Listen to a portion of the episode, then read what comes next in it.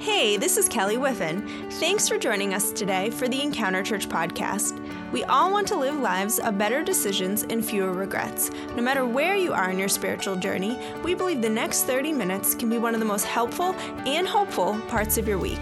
At the end of the podcast, stay tuned for a couple messages. Thanks again for joining us today. I hope you're having a wonderful day. Um, there, I don't know about this. I'm going to go a slight little rant real quick. Um, I don't know if you've noticed this thing recently that started happening to us, or it's specifically me. A uh, robocalls. Uh, does anyone else get those things, robocalls? Okay, I, I have to confess, there like it takes a lot to get me angry. In fact, I don't actually get mad at a lot of things, but the things I do get mad at tend to be ridiculous things. In fact, my wife tends to be like, why are you so upset by that? It's like somebody could offend me and I wouldn't get upset, but you let telemarketers call me throughout the day and it just fires me up. And so I'd kind of gone on this like, in my like rumination world of like perfect revenge of like trying to figure out who they are so I could robocall them.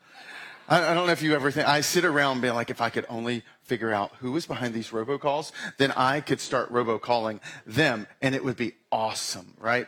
Um, and so this this thing it happens to me like throughout the week uh, starting like a few months back I, I, was starting to get like three to four to five calls a day.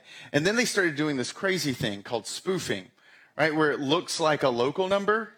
I don't know if you've noticed that. It's like your area code and so it's like oh maybe this is my daughter's school. And so you're like hello? And they're like please hold. I'm like ah you know, or it's like, hello. And it's like, you, congratulations, you've just won a six night, seven day trip to Antarctica, you know, or whatever. And you're like, this is ridiculous. I'm going to find them and I'm going to destroy them. But uh, what's been kind of Christmas for me recently is that my carrier, the, my cell phone carrier, has implemented this new process. And this new process um, has been awesome because my phone rings and I look down and it says scam likely or nuance, new, uh, like a nuisance call or telemarketer. And I have like felt so empowered. I'm still getting the same amount of phone calls every single day, but it's like I look at my phone and it's like scam likely and I hit the red button and I feel so powerful when I do. I'm just like, I have the power, right? And what was interesting, even in the midst of my little rant here, is that I realized with my phone that I had the same problem, but a different process, and that changed everything. Same problem, just a different process. And I went from being constantly frustrated, um, imagining finding these people and robocalling them, to all of a sudden going throughout the course of my day, slightly annoyed, but really kind of unfazed and no longer dreaming vengeful dreams of how to get the robocallers back. And in our series, as we continue today, called Mastermind, I want to talk about one of the most common pitfalls, one of the most common minefields that we can step into. And I think that the same observation I noticed with my robocall problem and your robocall problem, because 30% of phone calls in North America are robocalls. Right? It's extraordinary. 26 billion last year. There'll be more this year. But that what transformed me in the midst of all that was a new process introduced to an old problem. And today I want to look at this common minefield that we all face regularly this same problem we're all used to called negativity and discouragement. And I want to talk about a new process to deal with it.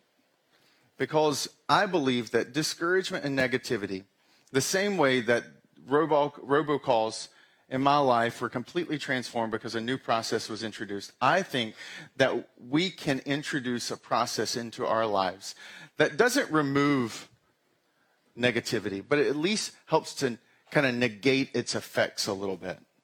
Because I don't know about you, but the biggest enemy, the thing that often derails me in my life and my journey, is discouragement. And that many of us live with its constant kind of pressure in our lives in subtle, small, and sometimes significant ways. And to dive into that process, I want us to, to look at a story. It's perhaps a story you've never even heard before that even if you grew up in church, unless you're one that reads the Bible pretty regularly, there's chances are you've never even come across this story. It's in a letter in the Old Testament. Remember, the Christian Bible is a two volume set. There's the Old Testament and there's the New Testament. And inside the Old Testament is a series of books that chronicles um, a, kind of a large series of different kind of genres. And primarily its focus is on Jewish history and the promise of the promised land and the promise of the promised one. And in the course of the period of Jewish history, kind of situated in the middle of the Old Testament is a period of history that historians called the kind of the post exile period. So the 30 second summary of Jewish history, thousands of years of Jewish, ancient Jewish history, is that Israel um, is a people before they're a place. That's what they're called. They're called Israel. Then they physically begin to dwell in this land, and that land becomes known as Israel. Now, Israel um, is a unique country in the fact that they have God as their king. This theocratic government is what it would be called. And the whole contract, as long as God is their king, they're a nation. And because of some um, kind of periods of time where they've lost sight of that contract, what happens is they become open to outside influence and ultimately they're conquered through a series of enemies that you probably heard about in high school um, ancient history Babylonians and the Assyrians. Now they come in, they conquer them, and what they do in that time period is devastating. They essentially take the Jewish people out of their land back to their land. And in the course of that time period, what happens to those people is that they even lose the ability to write their alphabet. Um, for those who appreciate ancient history, obviously I like that kind of stuff. What is amazing is that the Jewish alphabet is transformed. The alphabet, if you ever see modern um, Jewish language, um, it's actually not the same alphabet used during this time period. They lost it. They lost their ability because it was illegal to write in the Hebrew language. So when they finally left, they had to uh, adopt a new language. And so there was something called Aramaic script that was present in the ancient world. They actually took that alphabet and, and kind of forced their language into it. So imagine, I mean, that's, that's a lot of backstory, but imagine as a people, we forgot our language. We forgot our ability. We lost the ability to even write our language. Language is so tied to identity that that would be a devastating experience. And so here's the ancient people, and what they're doing in the process is now they're allowed to move back to where they, they came from, and they've really lost who they are. And in the process, they find when they arrive in Jerusalem that the city has been destroyed. It's been devastated. Because the same enemies that conquered them, that wanted to erase their culture, wanted to erase their language, wanted to erase who they were, made sure that they physically destroyed everything too. It would, it would be like us being conquered by a foreign nation. We're taken back to their country. And then when we finally are able to come back here, everything that we've ever known has been devastated. Boston no longer has a skyline. Fenway is gone. Your homes have been burned to the ground, and all you see is rubble. I mean, it's devastating. Especially back then, because back then, there wasn't things called deadbolt locks. There, there wasn't the modern um, version of building that we have today. Most homes back then were essentially shapen mud huts or with thatch roofs or deep kind of mud pressed to form tiles on top of a roof. And so these people arrive and everything is gone. And the leader, this man who the book of Nehemiah is written about, he is the one in charge of rebuilding it all. So he's leading a group of people who have been broken, who've lost who they were, into a, into a city that had been destroyed. And the hallmark of a city's security, the, this very ancient concept that's not present in our world today was this idea of a city wall. So in the ancient world, the boundaries of a city was its wall. And these walls were massive, 30 feet tall. They would be large enough for chariots to ride on. Towers would be set up because the military would occupy those walls to protect invading enemies because oftentimes uh, wars were fought at the walls of cities. And Jerusalem's wall was gone, which meant that these people had no sense of safety and security. All the enemies that had defeated them the first time still live around them. And so Nehemiah steps into this situation, and all of that backstory lets you know that this is a man who is stepping into a situation that, by definition, is completely steeped in discouragement and disappointment. And what Nehemiah does over the course of the chapter we're about to read is lay out a process for us that that same problem ends up being transformed because of a new process, a different process. This wall is the focal point of most of Nehemiah because this is the biggest project he undertakes while he's there. And in chapter four um, of Nehemiah, the letter, we begin to join the story already in progress. Nehemiah has finally said, Let's begin to build this wall. And he's rallied the people, and they begin. And as the moment that they step into it, discouragement breaks out. And so, uh, as I read through it, you're going to notice uh, the, the words on the screen are going to be, uh, they'll be on the screen, but we also have created an app for you. So, if you're new here, you can go to um, encounterchurch.com forward slash app it's a free resource that we've created, and you can download that. And inside is a message notes, and they've also been preloaded for you as well in there to follow along. It says, When Sanballat, Sanballat is an enemy, heard that they were rebuilding the wall, he became angry and was greatly incensed. He ridiculed the Jews, and in the presence of his associates in the army of Samaria, one of their enemies, he said, What are these feeble Jews doing? Will they restore their wall? Will they offer sacrifices? Will they finish in a day? Can they bring the stones back to life from these heaps of rubble, burned as they are? Tobiah the Ammonite, who was at his side, said, What are they even building? Even a fox climbing up on it would break down the walls of the stones. Now, you have to realize Nehemiah actually writes this from his memory, from his experience. He's living this, and so he's journaling what's going out. But what I love about the history is you want to pause there because what would happen as he's writing is he would have heard their laughter. You, you can kind of sense it, right? Tobiah's like, yeah, even a fox would destroy what they have right now. Because a fox is this tiny little dog. And they're like, even a small little animal bumping up against their wall would just make it crumble. Now, walls were meant to protect you from armies. And yet, he's like, their wall can't even handle a dog. And the guys would have like, ha, ha, ha, ha, you know, maniacal laugh, maniacal laugh. And, and so what starts at the beginning of this chapter is a vicious cycle. You have ridicule and then you have a response. Nehemiah says, Hear us, O God. O, o God. He writes this prayer down. For we are despised. Turn their insults back to their heads. Give them over as plunder in the land of captivity. Do not cover up their guilt or blot out their sins from your sight, for they have thrown insults in the face of the builders. So we rebuilt the wall till all of it reached half its height, for the people worked with all their heart. So, woohoo, right? Ridicule, response. But, verse 7 But when Sanballat, Tobiah, the Arabs, the Ammonites, and the people of Ashdod heard that the repairs to Jerusalem's wall had gone ahead and that the gaps were being closed, they were very angry. So now, if you've noticed, if you're counting, they have even more discouragement. What was kind of a quartet of of ridicule has now become a massive choir of ridicule. They've went and recruited other people and now they've all shown up and they're heaping ridicule. And it says they all plotted together to come and fight against Jerusalem and stir up trouble against it. Verse 9, but we prayed to, to our God and posted a guard day and night to meet this threat. Meanwhile, the people in Judah said, the strength of the laborers is giving out and there's so much trouble that we cannot even rebuild the wall. Also, our enemies said, Before they know it or see us, we will be right there among them, and we will kill them and put an end to their work.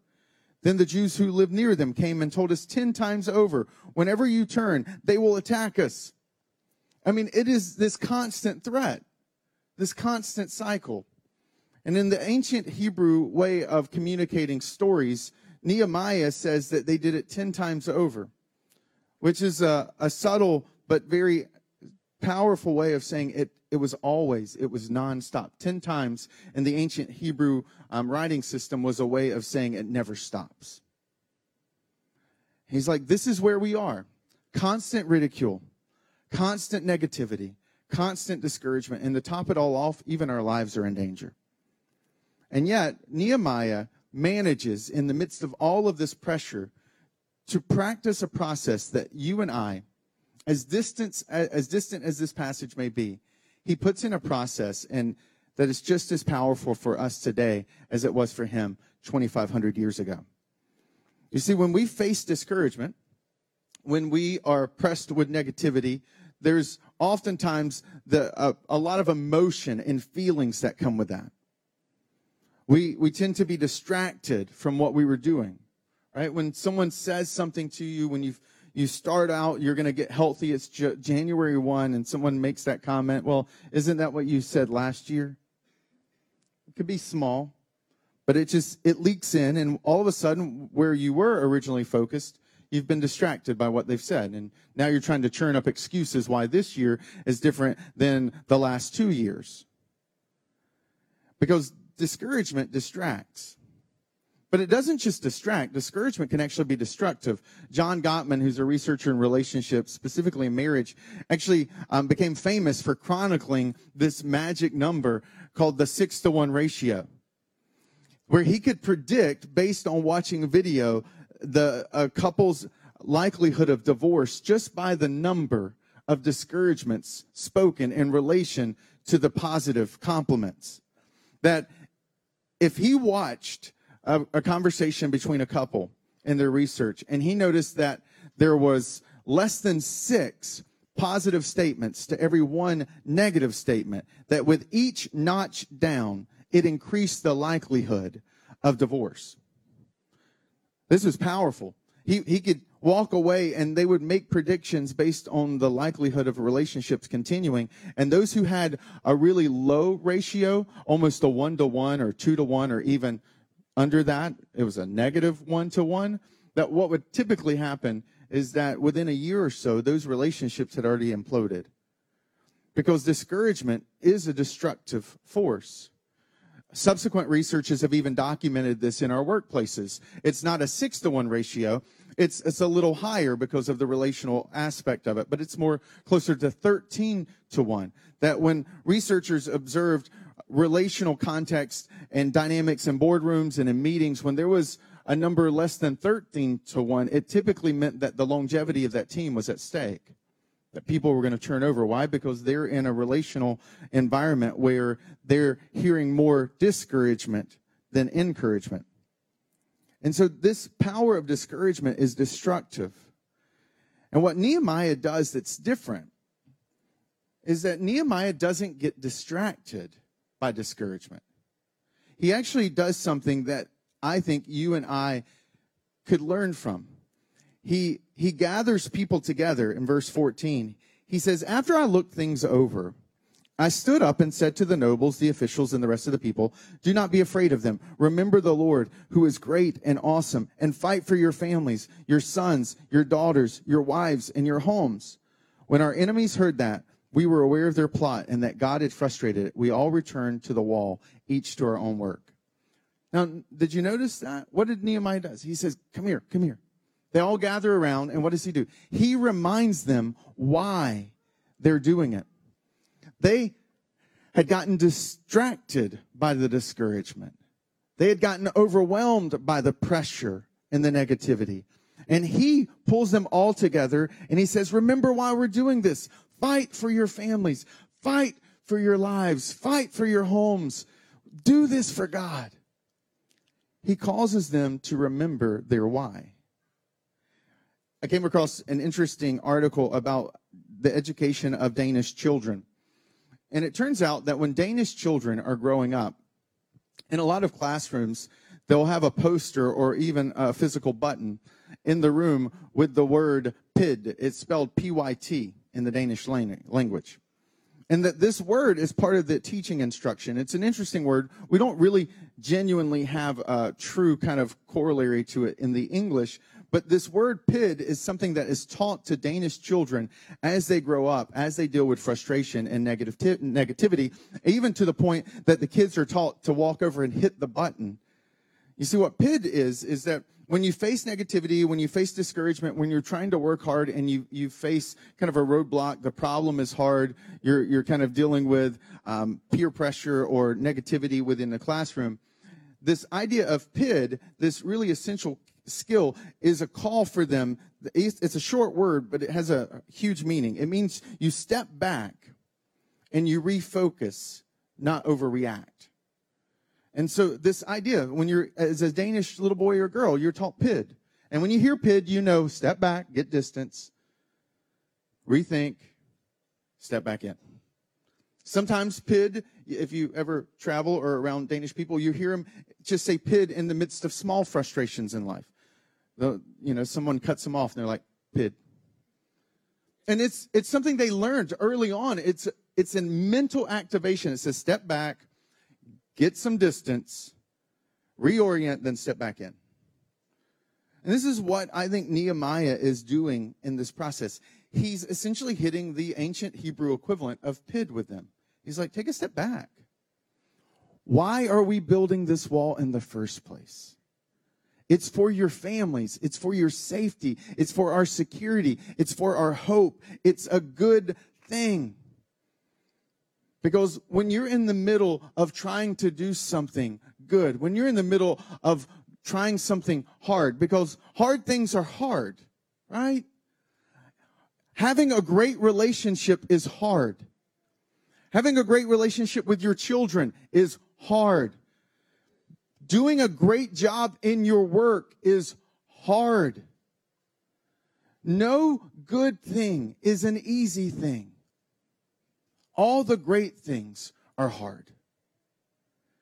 And when you start off on the, on the journey towards that hard, good thing, whether it's personal health, whether it's financial health, whether it's you moving to break out of an addiction, whether it's you moving to restore and to rebuild and to develop a deeper relationship with your spouse or significant other, or whether it's you're trying to build a foundation with your kids, those hard things typically are moving towards and facing a headwind. Sometimes that headwind is what's inside your head, and sometimes it's what's being said out of other people's. And the ability to hit pyt, step back, and gain distance protects us from being sucked into the power of discouragement, the emotion, the negativity, all those voices that start to churn inside of our head. And we lose sight of why we wanted to work on our relationship because you remember the vows or you, you remembered when you first started dating that person, what the relationship could be. Or you remember the moment you held your child, child for the first time and all the hope and potential was so present in that moment. And you uttered a prayer in your heart, I'll never leave you. I'm always going to be here for you. And then life makes it hard.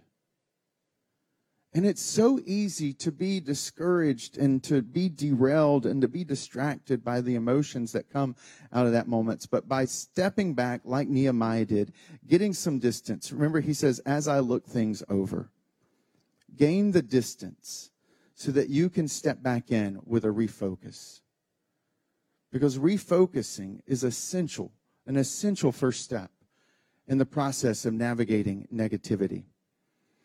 Because what happens is this process builds, and Nehemiah's ability to gain, to gain distance, to separate from the emotion of the present moment, sets him up to do something that's essential it's actually the, the uniqueness about Nehemiah in this chapter that stands out, not just to his enemies, but even to the people he leads. If you notice that when in the course of this long passage, this cycle that's playing out, what happens in the midst of the cycle is something that happens to us regularly too. Nehemiah is dealing with the enemies. They, they show up. They start to say certain things. And it's interesting that through the passage, the people start to repeat the same words that have been spoken over to them. That verses 10 through 12, when you see this dialogue where they're like, we're going to attack you, we're everywhere, and then the people start saying, they're going to attack us, they're everywhere. The people are literally repeating the words that the enemy said to them. That's one of the power of discouragement is it starts to loop inside of our mind. Some of you have walked away from hard things. Some of you have given up on relationships. Some of you have given up on moving towards financial and personal health because someone said something to you one day that you've never been able to forget. And the power wasn't the day they said it. The, the power came when the day came when you started to say it as if it was true. When you started repeating what was said about you. When you started echoing what you once heard. That's the truly destructive power of discouragement, is when the person's not even needed there to have the same effect. And this is what happens to the people. We're told by Nehemiah, so that we have a context, that this happens 10 times over. Why? Because Nehemiah wants us to understand that these people, they've heard it so much that it's now what they're saying to one another. It's what they believe. And Nehemiah, by gaining distance and refocusing on why they're doing this in the first place, why they're trying to rebuild the wall, it puts them in a position to think differently which is the second critical step. It's not just to refocus, step back and refocus. It's also to step back in having rethought the whole situation. Nehemiah comes in and where everyone else is repeating, where everyone else is complaining and griping and saying, well, this is what they said. This is so true. This is what's going to happen to us. Nehemiah comes in and it says in verse 13, Therefore, I stationed some of the families behind the lowest points of the wall at the exposed places, posting them by families with their swords, spears, and bows. This is a really interesting thing, right? Nehemiah, everyone's talking about how they're going to be attacked, how they're going to be overwhelmed, how the forces are going to crush them. They're just repeating what's already been said. Nehemiah steps in, instead of focusing on the problem, Nehemiah focuses on the solution. He says, okay, if they're going to attack us, because remember, he's refocused. We, we need to build this wall. Why? Because it's for our personal security and safety. Now I'm going to rethink. He steps back in, and he's not problem oriented, he's solution oriented. He steps in and says, okay, if they're going to attack us, where are they going to attack us? Let's put people there. Everyone else is concerned they're going to be attacked. Nehemiah says, well, that's the plan. Okay, well, easy. Well, if part of the wall is finished, let's put people armed at the parts of the wall where it's not finished.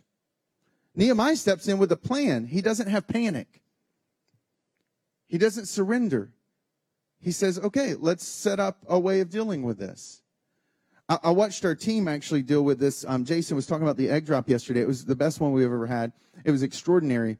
And what was neat for me to kind of watch in the back because I have nothing to do with the event is our team orchestrating it and, and, and executing it. And so about three or four weeks ago, we got a series of pretty like nasty emails, calls. People started rallying, tried to cancel our event. Um, it was pretty kind of just nasty stuff. Like, and it went beyond criticism. Like we like criticism because criticism helps you get better. But this went to like presumptuous stuff, um, personal attacks, ridicule. There was this concerted effort, a small group of people. I mean, just a small group of people, like that front row, um, size. But a small group of people, not you personally, just the row. Okay. We had one of them come here today because we wanted to make a personal example. Okay.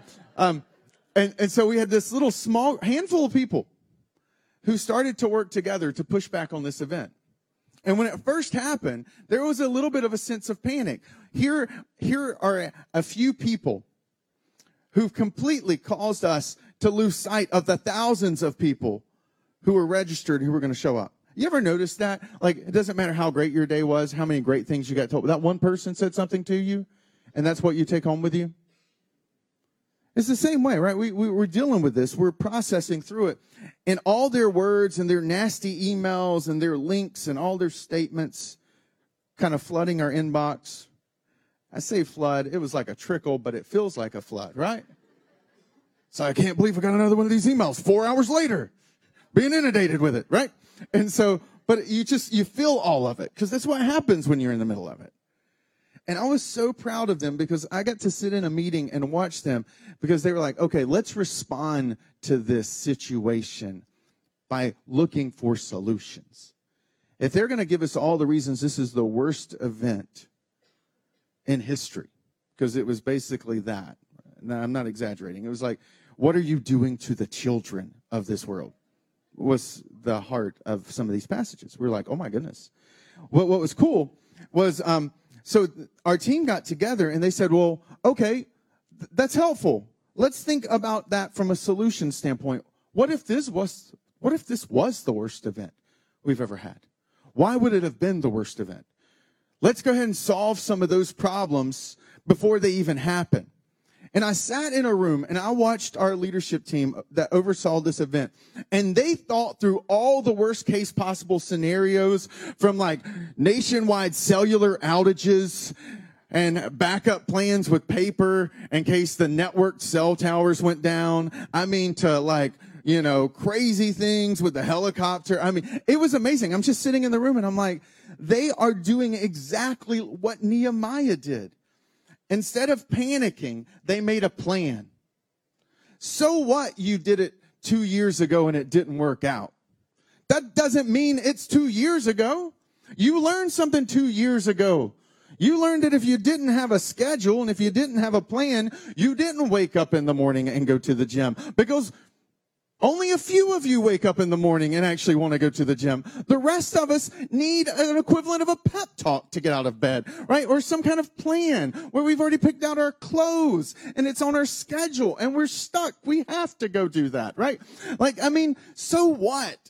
Three years ago, it was the worst it ever been. It doesn't mean this year doesn't, it doesn't mean you can't experience financial freedom this year because you start spending less than you bring in. Yeah, three years ago, you thought credit cards were fun. Well, now it's not because you learned three years ago, right? And that's the beauty of what Nehemiah's solution oriented thinking does is it pulls you back into the game and it gives you a realization, it gives you an orientation where you realize that while other people can just gripe about their problems, you see the gift with the problem because there's also a solution attached. There is no problem, no word, no discouragement that has ever been spoken over you that does not have a solution to be solved attached to it. There is a better version of you. There is a freer version of you. There is a saving version of you. There is a healthy version of you. And the solution oriented thinking is to step back and to realize there's some steps to access that version of you instead of sitting over here and giving into the chorus of the haters and the naysayers inside your head and around you telling you all the reasons it can't happen. And, and Nehemiah recognized by stepping back, refocusing and rethinking, he could step back in with a secret weapon that no one else saw coming. Nehemiah understood that with the right power supply, even a setback could be turned into a setup for something extraordinary. Which is the last part of this process. It is the third rail that fuels the entire thing. It's the plug-in that makes the power happen that throughout this story, this cycle, Nehemiah has a tendency. I don't know if you noticed it. Verse 4, verse 9, verse 14. He does it time and time again. He prays. Sounds really simple. But what Nehemiah does is he understands something about prayer that I think for many of us, even of those with faith, uh, Christians, that we miss. We oftentimes treat prayer as a last resort. Right? Even when I was not a spiritual person at all, I still treated prayer as a, spirit, a last resort. I wasn't a Christian in college, but I sure prayed when I didn't study. Because I was like, man, if there's some divine being up there that knows the A plus square of something with that calculus, I, I mean, I'll take it. I don't, I don't care where it comes from. But most of us, because prayer seems so like vague or like weird or I don't understand how it works. I don't understand how my cell phone works, but I use it, right? I mean, but we, it's so like strange to us that oftentimes it's the last thing we do. But Nehemiah, it's the first thing he does. He faces ridicule and he prays. God, you heard their words. I heard their words too. Help me to reorient, to refocus, to, to rethink this situation. And it's because I think Nehemiah understood that the power was not in the process. The power was in the prayer that fueled the process. Because what will happen in the course of everyday life is you and I will become discouraged. You and I will hear words, experience feelings, and we're going to constantly leak the strength and that fuel that's going to fall to the ground. And Nehemiah had an ability to reconnect with God, and that would infuse him with the power and the strength that he needed to keep moving forward. And that for some of you, for those who are in this room who are Christians, I would encourage you start making prayer the first thing you do, not the last thing you do. It doesn't have to be like there's not a magic formula. There's no special like words that you have to utter. There's no like special connection you need. Like it's it's not dial up. It's not like you you know it's it's just this. It's talking to God. Right? I mean, imagine if you had a child and they walked into the room and before they opened their mouth, you said, "Now I need you to say this phrase 17 times." And then I need you to speak to me in this way. Oh, holy reverent Father, thou'th with the baldeth head, heareth my simple petition placed before thee. Right? I'd be like, child, are you okay? Is, did you get hit in the head? Is something wrong? Like, there are no special formulas. If, when Jesus was trying to teach his disciples to pray, because this was a, a struggle even back then, what does he do? He says, Pray like this Our Father in heaven. Completely or, reorients the way people think about prayer. One of the most powerful sentences ever uttered. Because up until that point, no one even ever put God in the Father box. And he says, The way you should pray is you should talk to him the way you would talk to your parent who loves you, who cares about you. My daughter doesn't need someone to come into the room and say, Oh, by the way, um, Chris, your daughter wants to talk to you. She just walks in the room and talks to me. She doesn't need to know someone. She doesn't need to text or call someone. She doesn't need to put money in a box to make that happen. You don't need me to pray for you. He's waiting on you. And there's a power there. A power that he has, that he stands willing to give to you in the midst of your hardest, darkest moments. I'm not saying that when you pray, the circumstances will always change, but I am promising you that when you pray, the power for you to walk through your circumstances will come. That I've shared part of my struggle last year in the storyline that we walked through, and the thing that got me through that was sometimes hourly, sometimes minute by minute, I would have to walk into these little things where I'm just like, God, I need your strength. I need your joy. I need your perspective because I'm overwhelmed. I'm over just just completely discouraged right now. And that he as a good father stands ready to hear you. You don't need anything but you and your words to speak to him. He does the heavy lifting. He has the power. And it's one of those transformative things that I think that Nehemiah understood. There, one of my heroes is a guy named George Mueller who um, oversaw an orphanage in Bristol um, back in the 1800s. And George Mueller kept track of every prayer that he prayed to God. Um, over the course of his short time that he he oversaw this orphanage that he started in Bristol called Ashland Down, Ashley Down Orphanage, he accounted 15,000 different prayers God answered. From food to supplies to necessities of life, and over 10,000 orphans were, were taken care of, brought in off the streets, nurtured, given education and access to like not just the essentials of life, but things that would help them well into adulthood. Because George Mueller understood that prayer is the first thing we do, not the last thing we do when we face a challenge. And and he was so committed and believed so much in the power of prayer, he actually kept track of what he asked for, and then he would record when the prayer was answered. And over 50,000, you can get his, you can access his journal and count 50,000 of those prayers answered that he prayed. Because I think that there is a version of you. There is someone that you wish you could be that's on the other side of that hard thing that's in front of you. For some of you, that hard thing is you coming to terms with faith and wrestling through who is Jesus and what did he do for you? and that you've been in here and you've processed through that and that your hard thing is, is wrestling that to the ground. For some of you, your hard thing is an addiction. For some of you, your hard thing is that you are drowning in debt and it is crushing you. For some of you, your hard thing is believing that your relationship could be better or that you could have a career that you look forward to every single day or that your children, your adult children, and you could have a vibrant relationship. There's all of us have something on the other side of hard that we long for. We're just not sure we have the strength to make it through. And what Nehemiah does for us is he shows us a process that discouragement, the discouragement we will face, doesn't have to derail us in the journey. That it is possible to move forward, to keep walking, and to experience the good and those great things.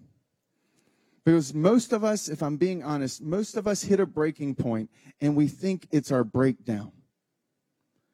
And what we fail to miss is that we all coming, we all on the journey through the hard come to a breaking point. But I think it's not a breakdown point. It can actually become a breakthrough point. But the challenge is, is will you keep walking? Will you keep moving? Will you cry out to God? God, give me strength for the next step. He's not a genie. He's not going to come in and swoop and erase all the bad choices you made or that I made. Let's be honest. Some of us have put ourselves in bad places and no one else did it. We did it.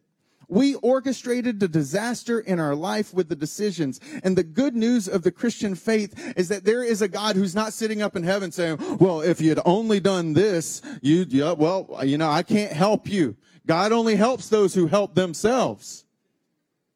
No, we see through Jesus a God who steps into our brokenness and brings beauty and grace. And for those who are willing to lift their eyes and to cry out for hope, He gives hope. He gives strength. He gives forgiveness. And that that power who he is can transform our situations and our circumstances. And he can take those moments, our breaking points, and turn them into breakthrough points turning points in our story where who we are begins to transform because of what he brought into our lives then. And just in case you need proof, Nehemiah 6, verses 15 says, So the wall was completed on the 25th of Elul in 52 days. When archaeologists discovered a portion of the wall Nehemiah built, they discovered that the wall was nine feet thick. This thing wasn't going to fall when dogs climbed on it. And when subsequent wall builders would come into Jerusalem and add on to Nehemiah's wall, they continued to build onto the pieces that he had already laid the foundation for. And I love it. When I was writing this passage, I wrote down the line, bam, right after this. It's like really profoundly theologically deep. I just wrote, bam. I was like, because standing on the other side of the nine foot wall that was 30 feet tall were all the haters, were all the blame kind of naysayers, all the people who had the reasons it would never work, the racists who said and degraded and downgraded everything about those people building the wall. They were on the other side of that nine foot wall. And Nehemiah, like the Jeffersons, was living it on up in the safety and the security of what those people together overcoming discouragement encouragement had actually accomplished and built. They had built security. They had recaptured their why. They had stepped into the how. They had formed a new plan. And what came up around them was a great wall around them that protected them, secured them, and enabled them to not just flourish and thrive, but to even reconnect with God ultimately when they reestablished their temple worship in Jerusalem for the next 500 years, became a people that were safe and secure and lived there. This is why I wrote BAM. Because your discouragers, your haters, your naysayers, if you keep moving, one day they'll be on the other side of your wall too. It may be the voices you heard growing up, or it may be the voices that you hear in your present. But I'm telling you, in the future, there can be a wall, and on the other side of that wall is all the haters and the discouragers who told you it could never be done, that you could never be healthy, that you could never make better choices, that you could never be a, a, Christian or a religious person, that you could never be a good husband or a good father or a good wife.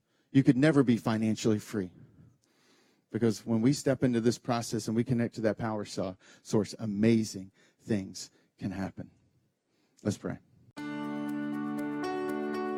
Thanks again for joining us. Did you know we've created a free app just for you?